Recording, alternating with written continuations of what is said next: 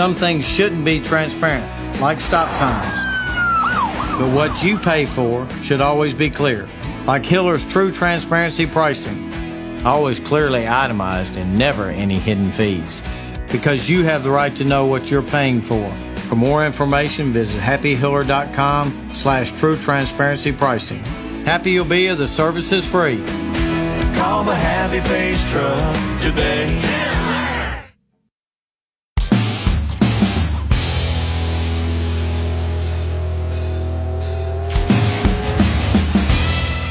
Monday afternoon to you, folks. It's about one o'clock on Monday, October the 20, is it first? We're going to say it's the 21st. It's been an interesting weekend for me.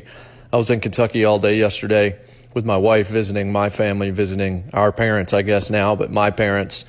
And so I didn't even get home until around eight. And then I watched the Titans game, dark, didn't know what had happened, wrote on that, had already written on Watchmen earlier in the day. And so it's been it's been a little bit hectic, so we're a little later, at least in posting this, but it's still going to hit around the time that you're going to want it to hit.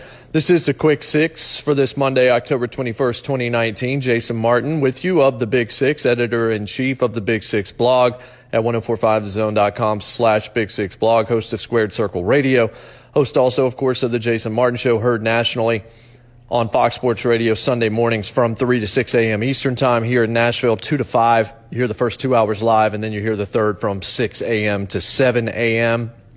after we take care of some other things.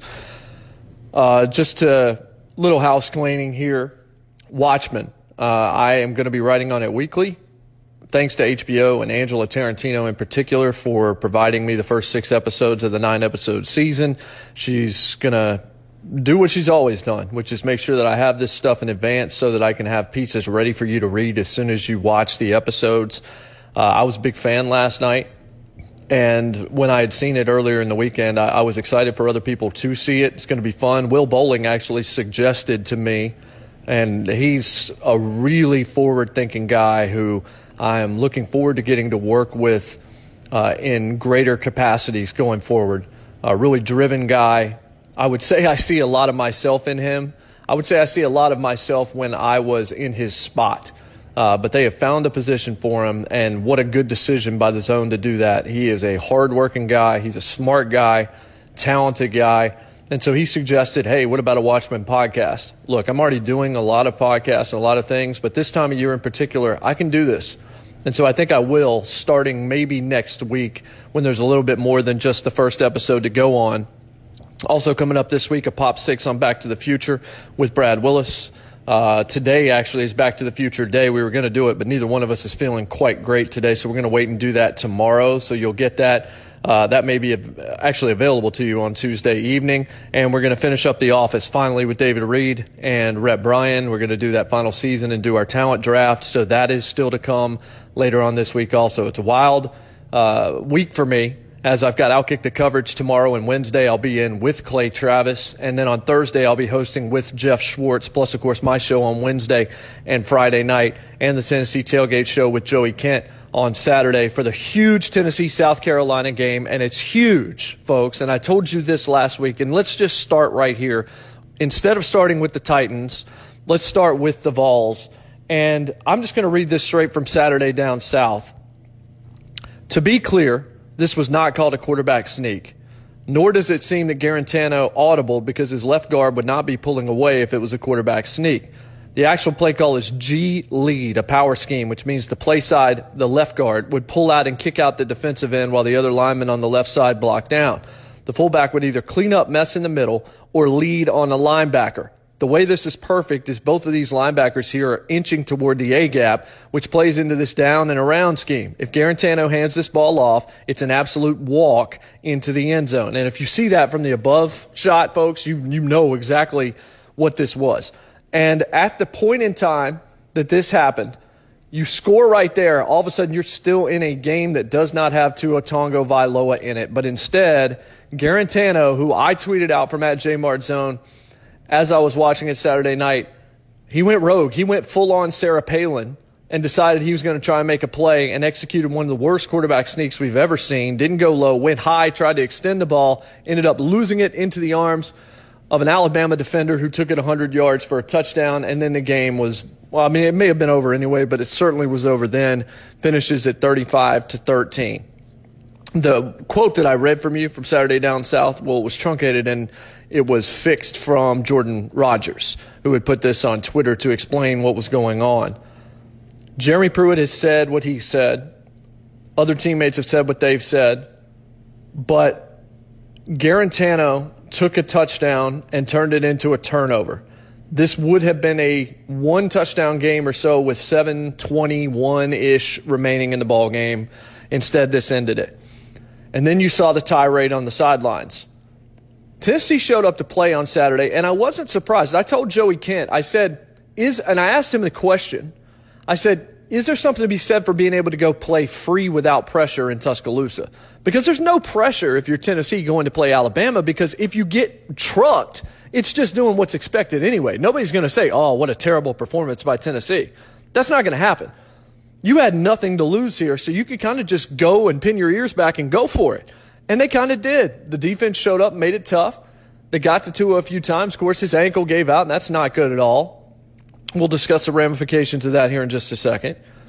The offense ran the ball okay. Tim Jordan did at least. Tim Jordan appears to be the back on this team that is able to run in the SEC, runs with more power. Chandler, I don't know, man. I think Chandler could be in a lot of other places in this country and be a, not just a threat, but a, a guy that was getting national recognition. But here, it's just not happening. I'm not saying it's a Jalen Hurd situation because I don't think that it's exactly the same but they don't seem to know exactly what to do with him. And he doesn't seem to have a grasp of where they want him to be enough. So at least there was Jordan running the ball. And there were a couple of receivers making plays as well. But you could see on that series that led to that disastrous fourth down, the, the fumble play. I don't even, I mean, what you saw without any question there was a coaching staff that had zero faith in their quarterback's ability to throw the ball. That's kind of a big deal if your quarterback is not someone that they trust to pass. When Maurer's out there, they've passed a little bit more. When Guarantano's out there, you saw the end of the first half against Mississippi State where they ran it about 700 times in a row. And then they let him throw, you know, he went six or seven in the second half, meaning Guarantano. But here, they didn't trust him at all. They wanted the ball out of his hands. You heard Brian Griese even say it. He goes, you clearly can tell Tennessee wants the ball out of Guarantano's hands and not because he's throwing it, but because he's handing it off. So they went so very basic. I'm talking pumpkin spice latte basic and just straight ran it into the teeth of Alabama's huge defensive line. And unsurprisingly, it didn't work. But on that fourth down, if you just go outside left, you are walking into the end zone, the same way Jordan Rogers said it. But instead, Guarantano went into business for himself. And look, maybe he thought he was going to make a huge play for his team, but instead he took his team out of the game. And then came Jeremy Pruitt yelling at him, who the bleep taught you how to sneak? What the bleep are you doing? And then he tugged on the face mask, which thankfully has not gotten more play because it didn't need to. There are easily ways that opportunists can take that gesture and go with it places it does not need to go. That was an old Southern football coach who was angry, who was trying to get it through the skull of the quarterback that he might have just cost them a chance to win a huge game on the road against the number one team in the country. But when you saw that, didn't it feel like that was the end of Jarrett Guarantano on this team? Like, didn't it feel like even if Maurer's not out there, you've got to go to Shrout now? And I think maybe you already felt that way because you could not trust Guarantano to throw the football anyway. This coming Saturday, at Neyland Stadium against South Carolina, a team that played Florida tough and beat Georgia the week before. This is the turning point game. I said this last week. If they win this, there's nothing on the remainder of their schedule they can't win. Missouri lost to Vanderbilt on Saturday.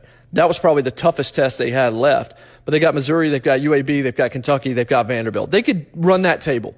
But if they lose to South Carolina, and especially if they do so in any kind of demoralizing fashion, if they play bad football, undisciplined football, they could go two and two, they could go one and three, they could completely check out of this thing. So it's the difference between making a bowl and finishing strong with some momentum maybe you can carry into next season or being a dumpster fire and a joke.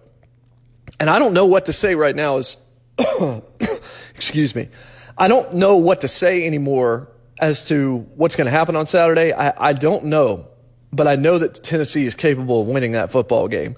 But there are huge questions surrounding the quarterback position. And look, there are quarterback questions at Alabama as well with Tua Tagovailoa, whose high ankle sprain might keep him out a week, might keep him out two weeks. That's what Saban said. My guess is that he will not play again unless he absolutely has to, unless they fear they can't win without him. He will not play again until the game against LSU. And I wouldn't play him again until that either. It just doesn't make any sense. Last week, my top 10 had Alabama at two. This week, my top 10 has them at three. I'll get you my top 10 here in a second. I think LSU is the best team in the country. Two has got to be right because Mac Jones only completed one pass to a wide receiver in the remainder of that football game. And you've got three guys that are first round picks and a fourth guy that's probably at least a third round pick at worst. And I'm just talking about four wide receivers at Alabama. They have so many riches there. But Tua is what makes that thing go. And so he's got to be right. You look at Oklahoma, Jalen Hurts. I don't know that he's what it, what makes it go, but he's doing a great job. He's doing exactly what Lincoln Riley is asking him to do, and Riley has tweaked his scheme just enough to take advantage of what Jalen Hurts does. And when you add to that Alex Grinch, the defensive coordinator, and what he's doing for the Sooners defense – I mean, Oklahoma has the potential to win the national championship. They absolutely do. I have not said that before because the defense has not been good in, in previous years. Even with Kyler Murray and Baker Mayfield there, those defenses were not equipped to go toe to toe in the college football playoff. This one might be. Now, what you do to West Virginia is not that impressive because West Virginia's defense is an atrocity and they lost a ton off that offense. But it's still certainly impressive what they're doing as a whole. Vanderbilt beats Missouri. Impressive win for Derek Mason. He's fired up on the sidelines. We all like Derek Mason. Derek Mason's still not a college football coach at this level, not a head coach, not at the SEC. He has recruiting disadvantages. It's hard for him to get people there. I still think he's a defensive coordinator. This win should not change how you feel about Derek Mason one win should not save someone's job. I don't think so. Not after this long of seeing what we've seen. It's an impressive win. That's awesome. I hope they feel good about it. They also lost to UNLV the week before, a team that gave up 50 plus to Wyoming and have looked terrible. Gave up over 400 yards rushing to Ole Miss the week before that. If they get on some stretch and they run the table for the rest of the season, okay. But I don't see anything in Derek Mason that tells me that things are demonstrably different. My top 10 last week in college football was Auburn at 10, Florida at 9, Penn State at 8, Notre Dame at 7, Wisconsin at 6, Clemson at 5, Ohio State at 4, Oklahoma at 3, Alabama at 2, and LSU at 1. I've got Oregon in the top 10 this week at number 10 with a big win over Washington. That's a one loss team with Justin Herbert, Mario Cristobal doing a good job there. I thought that that win was impressive enough to put them in over Georgia because Georgia didn't play anybody and they've come off that loss to South Carolina. I gave Oregon the nod there. Auburn, I've got at nine. They're playing LSU on Saturday. That's going to be a great game. I don't think Auburn can score with LSU, especially on the road. That will be the difference there. Florida at eight, still just a one loss team. Notre Dame was idle. Uh, I kept them at seven, but Penn State takes a jump in my list from eight to six. That's an undefeated team for James Franklin that beat Michigan. And here we go again. Michigan loses again, and Jim Harbaugh spends over 80 seconds to open his press conference going after the officiating in that game. Eventually, you can make all the excuses you want for whatever is going on. But at some point, you look up at the scoreboard and you realize you still lost that game regardless. So there's no reason to sit here and cry over the officiating and try to excuse away the fact that you're just not that great. You're a pretty good football team, but Phil Steele had you in the college football playoff, and now you've got a quarterback because you've got Shea Patterson. And Jim Harbaugh is just not an elite head football coach. He is a good coach. I'm not saying that Michigan could go out and find somebody better, but I do think they could go find somebody that could do for them just about what Jim Harbaugh has done for them. And if his name wasn't Harbaugh, I don't think he would have had the leash that he does, and the seat would be even warmer. But at the end of this year, if I'm Michigan, I'm moving on. I don't know that they will, but I would. Because the expectations at this point for Michigan, the fan expectations are out of control. I mean, if you took the name Harbaugh out and you put the name Brady Hoke or the name Lloyd Carr and they had the exact same numbers that Jim Harbaugh has at his time at Michigan, I don't think either one of those two two guys has a job. There might be effigies being held up, being burned outside of you know the quad or the grounds or whatever in Ann Arbor by this point. But Harbaugh is getting a little bit more. I don't know how the fans feel about it, but this is yet another blemish on the record. Now, Michigan probably wasn't expected to win this game because Penn State was higher ranked. But Michigan, with Harbaugh, right? I mean, with what they're paying him, they should expect the world from him. And yet again, that's not happened. Also knocked completely out of my top 10 from a week ago, Wisconsin. Wisconsin lost to Lovie Smith's Illinois team, who was a sub 500 team. This is a total Wisconsin move, and I'm happy about it because I don't need to see Wisconsin. Maybe they still end up, and they probably do, in the championship game from their side because of these stupid divisions in the Big Ten. But Wisconsin is always a team that I don't care to see at that point in time potentially finding a way to get into the college football playoff. I don't need the Badgers there. They've got a great running back. It's a great program, don't get me wrong, but I don't see it on the level of a Alabama, a Clemson, those kind of programs, an Oklahoma, an LSU, an Ohio State. And so I'm actually glad they got beat because hopefully that's going to end the debate because there should be better one loss teams than Wisconsin and their brand of football. I'm good, quite frankly. Number one's LSU. Here's Joe Burrow again. His Heisman candidacy continues to strengthen. What Joe Brady has done for him is nothing short of remarkable, and he has answered the bell. He is accurate. He can throw it downfield. He's poised. He's tall. He's doing everything you could possibly ask him to do. And they bludgeoned Mississippi State, just controlled that game on the road in Starkville from the outset.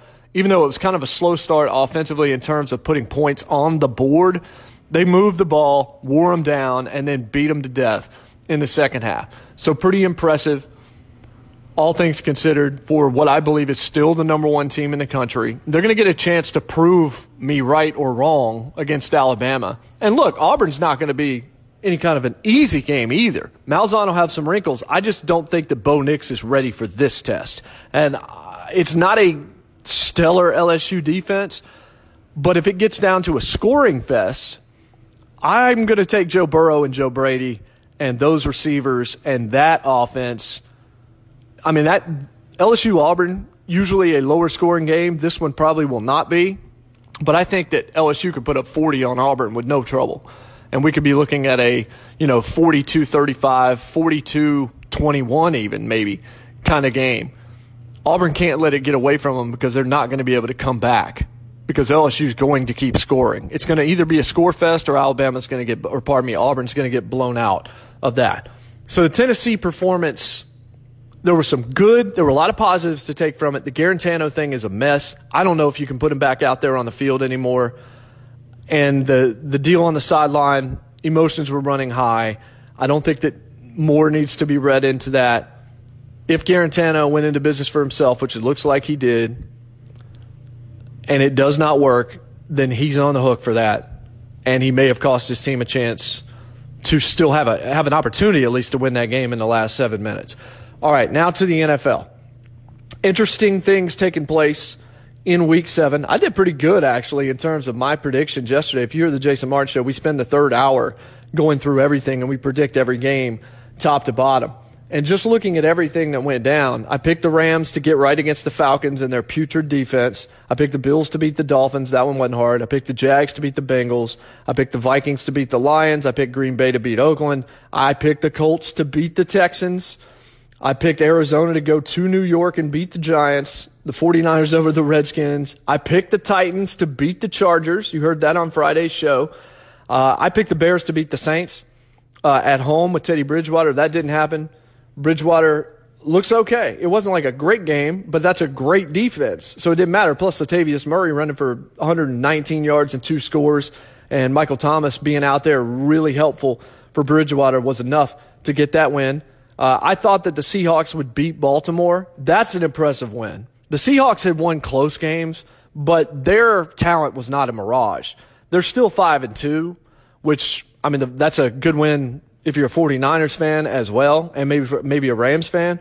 But that was about Lamar Jackson running for 116 yards and then making it tough on Russell Wilson with that Ravens defense and holding them at home in Seattle to just 16 points. And then the Cowboys, I picked them to get right against the Eagles, but I did not think they were going to get right to the tune of 37 to 10. Dak Prescott only had one touchdown throwing the football, but he also only had six incompletions. And Zeke finally got back over 100 yards. Cooper had over 100 yards. It was a very efficient performance, and the Eagles look bad. Their defense looks bad. Wentz, there's infighting again in that locker room. This was not a good day, I would suggest, for them. And now, let us speak about two things. I've already talked about Patrick Mahomes a little bit, but I want to talk more about it here. Chiefs, of course, beat the Broncos on Thursday night football 30 to 6. Mahomes is out for three weeks, give or take. But Robert Mays of the Ringer has posited, along with Terez Paylor of Yahoo, that they should hold him out until week 12, him meaning Mahomes, because it's more likely that New England's going to go ahead and win this thing anyway, win this division anyway, or win the AFC and have the number one seed. And you look at the next few games versus Packers, that's going to be a really tough game for Kansas City, but it is at home. Be a really good Sunday nighter coming up. And then versus the Vikings, they get them at home again, and then it's at Tennessee. He could come back and play in Nashville. But if you look at the schedule and you look at everything else, it still looks like Texans and or Colts could potentially get that number two shot. If you do have it, if you have the opportunity, I mean, Andy Reid has said in the past couple of hours today that Patrick Mahomes could maybe play, but it would be a stretch. So they're already talking about how he could come back. If you don't think that you're going to get the number one seed, and you worry that you can't get the bye anyway, then maybe you do hold him to week 12. But because the Texans lost yesterday, I think you probably bring him back sooner. That would not have been the case. But if the Texans were looking at 5 and 2 right now, they would be looking better. It would appear because they already have a head-to-head win over Kansas City. But then falling to 4 and 3 and losing to Indy, maybe that changes what you believe because a first round bye does mean enough to bring Mahomes back as long as there's no risk as long as he's ready to come back and you're not rushing him back, then probably don't have him nap.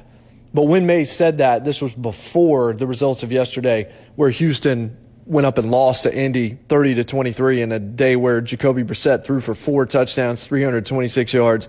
A really good day for him. And that's not unexpected to me because I like Jacoby Brissett. I liked him before he had this opportunity. And on a day where Marlon Mack really couldn't run the ball, Jacoby Brissett took care of what he needed to take care of. So we ran through all of the winners. Rams looked pretty good. Goff wasn't great. Gurley wasn't great. But man, the Falcons are bad. Dolphins are still the Dolphins. Bills get another win. They're five and one. They're going to get a wild card. Their schedule's just too easy. Jaguars are three and four. Minshew wasn't anything spectacular. He's kind of average at this point. Last three games, he hasn't been what he was before. Kirk Cousins looks better. I still don't buy into it because I'm still not reading these games as the ones that he generally fails in. When I see him in prime time do this, then we can have a talk. Six and one Packers, okay. Aaron Rodgers throws for five touchdowns and just six incompletions in the game and 429 yards. I'm not going to say I was wrong about Matt LaFleur, but I am going to say that Aaron Rodgers not having Mike McCarthy around him is seeming to make him play a little bit freer and clearer. And maybe this is going to work, and maybe we're all going to have egg on our faces that did say anything about this hire. Right now, when you're six and one, there's not much I can say about the coaching being bad in Green Bay. This was tremendous stuff. It was a six touchdown performance if you add in a rushing touchdown for Aaron Rodgers. One thing about the Raiders – Josh Jacobs is a stud. 21 carries, 124 yards. He's going to be a great back in this league for a while if he can stay healthy. And that was an excellent draft pick. I liked it when it happened. And I'm not surprised that his game has translated to the NFL at all. Not at all. And then, you know, you look at some of the other results. We could talk about them, but instead, let's keep this thing a little bit tighter than we have in weeks previous and just talk about Titans Chargers. This was not a good day for Philip Rivers. He threw for two touchdowns and over 300 yards, yes. But he was high. He was behind guys. Guys were having to make plays for him to get the job done. Austin Ekeler, of course, had that one touchdown grab, the big one down the right sidelines. Derrick Henry didn't rush for 100 yards, but he did rush for 90 and a touchdown. But of course, everybody wants to talk about Tannehill and what he was able to do. And what he was able to do is efficiently go into a game and win it in a way that we haven't seen Marcus be able to do as of late. Tannehill was 23 of 29 guys for 312, two touchdowns. Had one interception, and it was because he was hit as he threw. It wasn't like a bad pass. It was just an unfortunate play where he couldn't get it out of his hands before the trajectory of what he was trying to do with his arm was altered. Took a couple of sacks, but he had a 120.1 passer rating and a 55 QBR. Philip Rivers had a 78 QBR, but his rating was lower. Didn't throw an interception. That's probably the difference. But I didn't think Philip Rivers was that good yesterday. Derrick Henry, efficient day, 22 carries for 90 yards.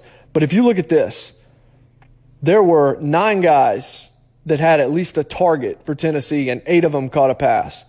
Delanie Walker was not one of the eight, but Corey Davis comes alive, six catches, 80 yards. Jonnu Smith, three for 64. A.J. Brown, who's going to be a star in this league, six catches, 64 yards. And a lot of it was done early before he was finding any chemistry with anybody else. A.J. Brown was there for him. That's a great draft pick for Jon Robinson and this team. What I've seen, I have seen enough to say I think A.J. Brown's going to be around for a while. And he is, he, he, he may end up being the best receiver on this team before all is said and done. Humphries has four grabs. Firkser has a catch. Tajay has two.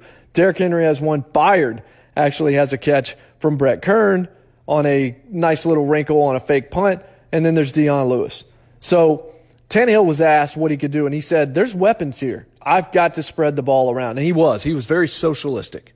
He was very George Soros about his approach yesterday, making sure that a lot of guys had the football coming in their direction. This was a nice win, and it was a must win for Tennessee three and four. It wasn't a division win, but it was a conference win against a team that one would think would still be in the wild card chase. I think they may be done. That's not a good football team right now. They are just battered and bruised. And even with Melvin Gordon back, the run defense yesterday for the Tennessee Titans held the Chargers to 21 carries for 39 yards. No rush in the game longer than six. And the goal line stand at the end. I want to sit here and rail about the officiating, and I want to go back and rail about the Tennessee officiating in Alabama on Saturday, but we all saw it. We all have eyes. We know officiating in college is at a really low level, and officiating in the NFL is at a terrible level. But these guys have got to stop playing, or, excuse me, let me go back. Guys have got to stop blowing plays dead.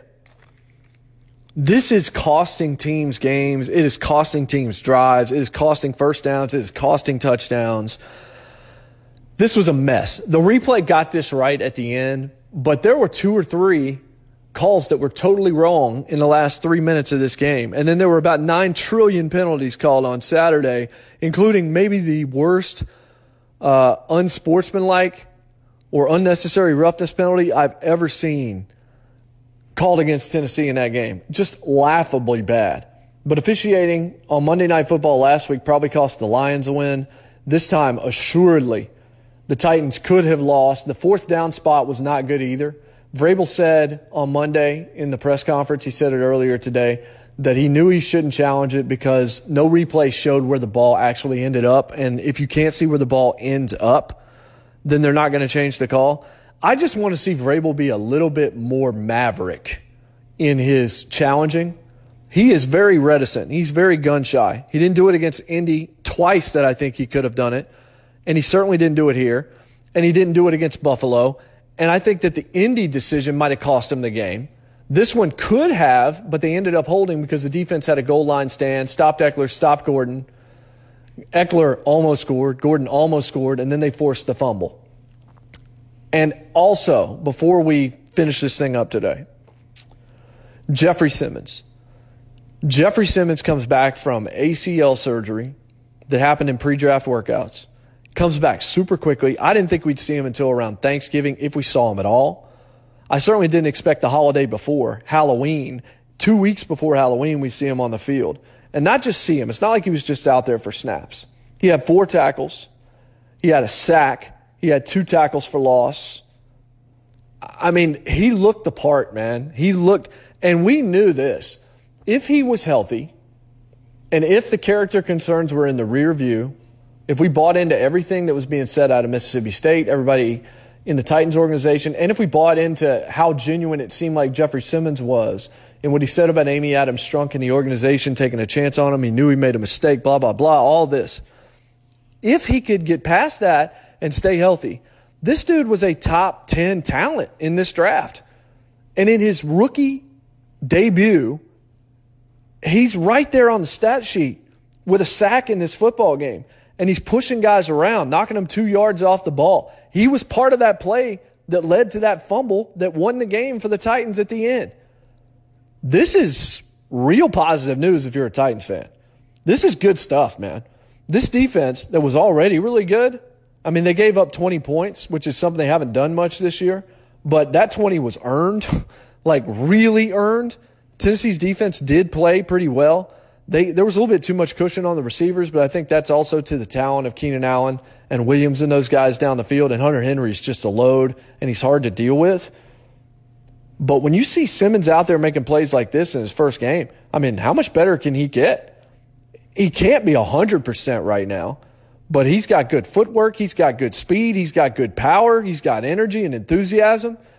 I mean, he's a fiery kind of player on the field. He's, he's going to be a problem for the rest of this division and the rest of this league to deal with if this is what you're seeing in game one and nowhere near the ceiling and not even at 100%.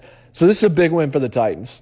I predicted they would get it, but it's not like I felt like this was a foregone conclusion. And now things stack up pretty well for you if you're Tennessee because at least you've got a lot of home games. You're, three of your next four are at home. Versus Tampa Bay, you got to win that game. At Carolina, that's going to be tough, but you can win that game. Versus Kansas City, the question is, is Mahomes playing in that game? But you, at least you get them at home. And then you get the Jags coming into town. And we'll see where Minshew is then. Minshew right now is just kind of a middle of the road quarterback. And the Jags aren't unbeatable. We know that. They got Tennessee earlier, so you've got to win that one. But if you can take three in the, these next four, or even go two and two, then you're five and six. That's not the end of the world, but you really need to find a way to go three and one here. I think five and six is not going to be good enough to get you a wild card and get you in the playoffs. You need to be six and five after this next month before you go to Indianapolis on December the 1st in a game where uh, you have to find a way to finally beat the Indianapolis Colts. The schedule's not easy down the stretch, but getting three or four at home now, and I guess four or five if you include yesterday, got to take advantage of that, man. You have got to milk that for all it is worth. And if you somehow are fortunate enough, you don't want to you don't want to root for Patrick Mahomes' injury or even a setback, but if that's what you get, then you have to take advantage of your fortune. And you've got to find a way to to slow down Matt Moore and get that win. The Chiefs can beat you even without Pat Mahomes because Matt Moore is a very capable backup. And then, of course, there's a quarterback situation. And what we saw from Tannehill yesterday, he got the ball out of his hands a little bit faster. He was accurate. He had pace on his balls. He played confident football and he played poised football. He played like somebody who felt like he could go in and win the game or not lose the game. The biggest thing that Marcus Mariota did that made this change feel necessary, and it was the right decision to make, whether or not Mariota ends up as a starter by week 10 again or not, is that Mariota just looked like he had lost all his confidence. He didn't look like he felt like he should be out there by the way he was playing. It's not that he wasn't giving full effort, but if you don't have confidence, it doesn't really matter how much effort you're putting in. So putting him on the sidelines is either going to inspire him or we're going to find out that Tannehill's a better option for this season, and then the team needs to address a quarterback long term. But if Tannehill's going to give you what he gave you yesterday, you can continue to be in play for a wild card spot. I don't think you're going to get to the Colts and or the Texans. I just don't. I don't think this team is quite good enough for that. But I did like that Tannehill found more guys, that he didn't marry himself to one receiver, and I love what I'm seeing from A.J. Brown and, and Jeffrey Simmons. Two first round picks that are really paying off. I love what I'm seeing from Rashaan Evans out there in that linebacker spot. We already know what Byard can do. Logan Ryan played well early in the game, uh, made a couple of big plays. Two or three times his number was called in the first quarter alone. Adoree Jackson, I'm sort of out on, not just as a returner. I just don't think he is. I don't think he's a starting cornerback that you're going to be able to rely on for very much longer. Uh, but maybe he can maybe he can prove me wrong on that. And you know what you've got up front. But you add Simmons to that. I would love to hear what Jurrell Casey was thinking watching Simmons out there, maybe even practicing with him, but certainly watching him out there yesterday. If if Simmons is going to be this, it's going to be nasty in terms of what this Tennessee Titans team can do up front. And finally, you've got somebody else that might scare an opposing quarterback. And that's good news as well. So the Titans win. The Vols do not. And the Guarantano thing is just, it's an unmitigated disaster. That play was a laughably awful situation and probably signals that Guarantano had, has, has, I don't know if he's seen this last action or not. If I were Tennessee, I think I might just go ahead and let that one go. Get Shrout out there if you have to get Maurer out there. I mean, Guarantano is not going to be there long term. I don't know if this was him checking out for good or not, but I can't imagine what happened between him and Pruitt went particularly well for Guarantano's psyche. That felt like a, all right, you've done this for the last time. We can't even trust you. We're not even letting you throw the football. Uh, it's probably time to put you on the bench. But the South Carolina game will determine whether or not they make a bowl, I think. Because if they win it, the momentum can carry them against lesser opposition to some wins unless they somehow find a way to Georgia State this thing. All right, that, ladies and gentlemen, is a quick six for this Monday, October the 21st, 2019. Stream of consciousness, uh, breaking for a coffee every once in a while here, just sort of all over the place, not feeling 100%, but hopefully you dug this anyway. Again, 1045thezone.com slash big six blog. I'll be writing on Watchmen every week. Pop Six coming up this week with Brad Willis as we dive deep into Back to the Future. Happy Back to the Future Day. By the way, tomorrow we're gonna we're gonna record that thing and probably have it out for you tomorrow night. Big Six Wednesday and Friday. I'll be in with Clay Travis on Outkick the Coverage on Fox Sports Radio for three hours a day tomorrow and Wednesday. Hosting it with Jeff Schwartz on Thursday, and of course the Tennessee Tailgate Show with Joey Kent as we preview the South Carolina matchup. That'll be on Saturday and Squared Circle Radio on Sunday, in addition to the Jason Martin Show. That's a lot. I know it is. Hope you enjoyed the quick six. Remember to rate us, review us wherever you get your podcasts. Let people know, tweet it out. It matters. It really does because there's there's so much content out there. If you dig what I'm doing, any anybody you tell it to is worth its weight in gold. It's priceless. And so is just your attention and your support of, of anything. If you give me one second, even if you don't like it, I appreciate that one second. I really do. And if you think I can do better, if you want to see me cover things in a different way, your suggestions are only going to make me better. So tweet me at jmartzone. Appreciate you guys. Until next week on the Quick Six, clear eyes, full hearts, can't lose. God bless. And good morning, afternoon, or good night from Nashville.